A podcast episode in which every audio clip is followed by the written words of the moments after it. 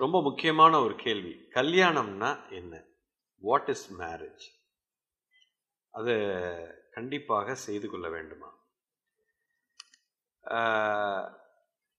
நிறைய ரிலிஜனில் ஒவ்வொரு மாதிரி வச்சுருக்கிறாங்க. ஹிந்து சமயத்தில் அந்த கல்யாண சடங்கு ஒரு மாதிரி இருக்குது நான் சடங்கை பற்றி பேசவில்லை. சடங்கை விட்டுருங்க. ஒவ்வொரு ரிலிஜன்லேயும் ஒவ்வொரு மாதிரி அதை செய்கிறாங்க பட் எதுக்காக இதை பண்ணுறோம் திருமணம் என்பது ஒரு ஆணும் பெண்ணும் சேர்ந்து வாழ்றது அப்படின்னு நீங்கள் முடிவு பண்ணி வச்சுருக்கிறீங்க. சேர்ந்து வாழ்றதுன்னா என்ன அப்படின்னா first thing marriage why marriage or what is marriage it is pure physical relationship ஒரு மனிதனுக்கு ஏற்படக்கூடிய இயற்கையான எதிர்பாலனுடைய ஈர்ப்பை பூர்த்தி செய்வதற்காகத்தான் திருமணம் என்ற ஒரு சடங்கே வந்தது. நீங்கள் ஆதி காலத்திலிருந்து இது ஒரு பெரிய கதை. இதை ரொம்ப டீட்டெயில்டாக பேசலாம் பட் நான் சுருக்கமாக சொல்லிடுறேன். சங்க காலத்தில் ஆதிவாசிகள்லாம் இருந்தப்ப மனிதனுக்கு தேவைப்பட்டது ரெண்டே ரெண்டு விஷயம்தாங்க ஒன்று உணவு இன்னொன்று செக்ஸ் அதாவது எதிர்ப்பாளனுடைய உடல் உறவு. இதுதான் பேர் இன்பம் சாப்பிட்டா அவனுக்கு ஆனந்தமாக இருக்குது உயிர் வாழணும் உயிர் வாழ்கிறதுக்காக சாப்பிடணும். சாப்பிடணும் சந்தோஷம்னா என்ன ஆனந்தம்னா என்ன? எதிர்ப்பாளனுடைய இணைதல். அப்போ காட்டில் மிருகங்கள் மாதிரி தான் மனிதன் வாழ்ந்து கொண்டிருந்தான். ஒரு ஆண் வந்து பல பெண்களோட தொடர்பில் இருந்தான். ஒரு பெண் பல ஆண்களோட தொடர்பில் இந்த ஆனந்தத்தில் அனுபவிச்சுட்டு இருந்தான்.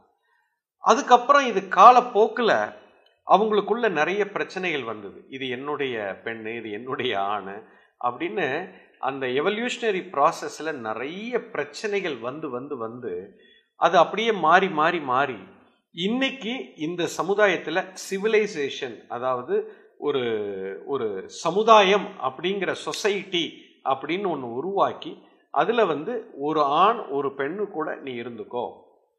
உங்களுக்குள்ளே இருக்கக்கூடிய அந்த இன்ப இன்பத்தை நீ அனுபவித்துக்கொள் அப்படிங்கிறதுக்காக அப்படிங்கிறதுக்காக உருவாக்கப்பட்டதுதான் இந்த திருமணம் என்ற ஒரு விஷயம். அப்புறம் அடுத்த கேள்வி கேட்குறீங்க. என்னங்க வெறும் செக்ஸுக்காக தான் கல்யாணமா? நான் குழந்தையெல்லாம் பெற்றுக்கணும்ல குடும்பம் வாழணும்ல ஒரு குடு வாழ்க்கைங்கிறது வாழ்றது தானே அப்படின்னு அடுத்த கேள்வி வரும். குழந்தை பெற்றுக்கொள்வதற்கும் இன்பம் அனுபவிப்பதற்கும் முதல்ல சம்பந்தமே இல்லை. இது மிகப்பெரிய ஒரு சப்ஜெக்ட் குழந்தை ஏன் பெற்றுக்கொள்ள வேண்டும்? அடுத்த கேள்வி வந்துவிடும். குழந்தை ஏன் பெற்றுக்கணும்? நம்ம அப்பா அம்மா பெற்று நம்மளை வளர்த்து வந்தாங்க. நம்ம தாத்தா பாட்டியும் கல்யாணம் பண்ணாங்க குழந்தை பெற்றாங்க அவரோட அப்பா அம்மா கல்யாணம் பண்ண பண்ணாங்க குழந்தை பெற்றாங்க சம்பாரிச்சாங்க வாழ்ந்தாங்க ஒரு நாள் செத்து போயிட்டாங்க. எல்லாருமே இதை பண்ணிக்கிட்டே இருக்கிறாங்க. நானும் இது எதுக்கு பண்ணணும்? வாழ்க்கைனா இதெல்லாம் பண்ணணுமா? அப்படி எல்லாம் அவசியமே கிடையாது. இதெல்லாம் பண்ணணும்னு அவசியம் கிடையாது. நாட் நெசரி இயற்கையில் அப்படியெல்லாம் ஒரு சட்டம் கிடையாது. நீ வந்து இவரை கல்யாணம் பண்ணணும். ஒரு அஞ்சு குழந்தை பெற்றுக்கணும் ஆஃபீஸுக்கு போகணும். சம்பாதிக்கணும். வேலை பார்க்கணும் ஒரு நாள் செத்து போகணும் அப்படின்னு இயற்கையில் இப்படியெல்லாம் இருக்கணும்னு அவசியம் இல்லை. எனக்கு இயற்கையாக ஏற்படக்கூடிய பசியை உடல் பசியை ஆர்வம் அந்த ஈர்ப்பு இருக்கு. இந்த சிருஷ்டி பெறுகிறதுக்காக ஏற்படுத்தக்கூடிய ஒரு நிலை பிளஸ் எனக்குள்ளே இருக்கக்கூடிய இன்பத்தின் உச்சியை பார்க்கக்கூடிய ஒரு வாய்ப்பை கொடுப்பதற்காகத்தான் இயற்கையில் அப்படி ஒரு ஈர்ப்பு இருக்கு.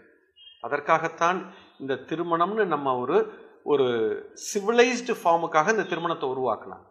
குழந்தை அப்படிங்கிறது எதுக்காக வந்ததுன்னா ஒரு குழந்தையை பெற்றுக்கும் போது உங்களுக்கு சந்தோஷம் கிடைக்குதுன்னு சொல்கிறீங்க குழந்தை பெற்றுக்கிட்டதுனால சந்தோஷம் கிடைக்கலைங்க. அந்த குழந்தைகிட்ட நீங்கள் அன்பாக இருக்கிறீங்க. அதாவது எந்த விதமான ஒரு எதிர்பார்ப்பும் இல்லாமல் அந்த குழந்தைக்கு நீங்கள் கொடுக்குற தன்மையில் இருக்கிறீங்க. அப்போ உங்களுக்கு ஒரு பேரானந்தம் கிடைக்குது.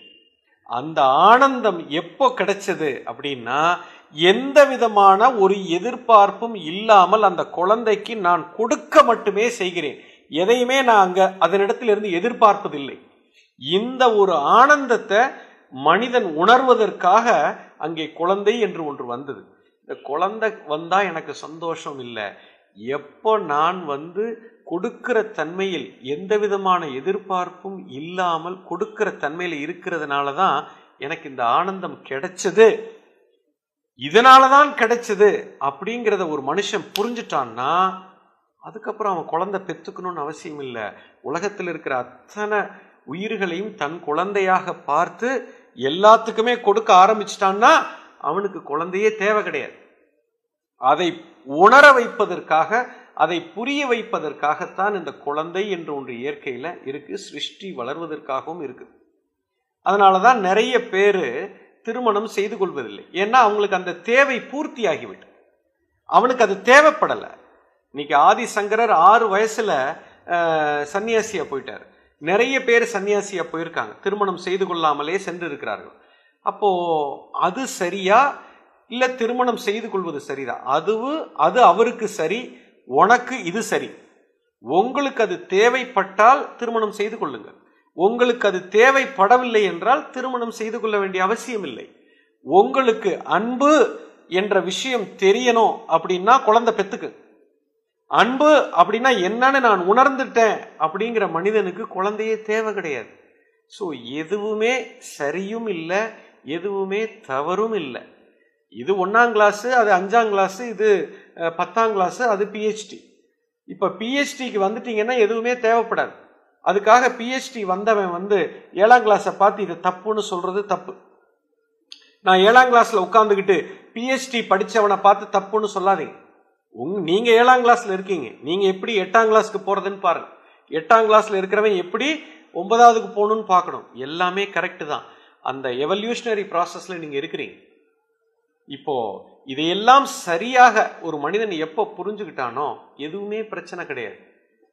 யூ அண்டர்ஸ்டாண்ட் திருமணம் செய்து கொள்வது தேவைப்பட்டால் செய்துக்கங்க தேவையில்லைன்னா விட்டுறலாம். குழந்தை தேவைன்னா பெற்றுக்கங்க தேவையில்லைன்னா விட்டுறலாம். இது கரெக்டு இது தப்புன்னு சமுதாயத்தில் நீங்கள் முடிவு பண்ணி வச்சது. இது பைத்தியக்காரத்தனம். You understand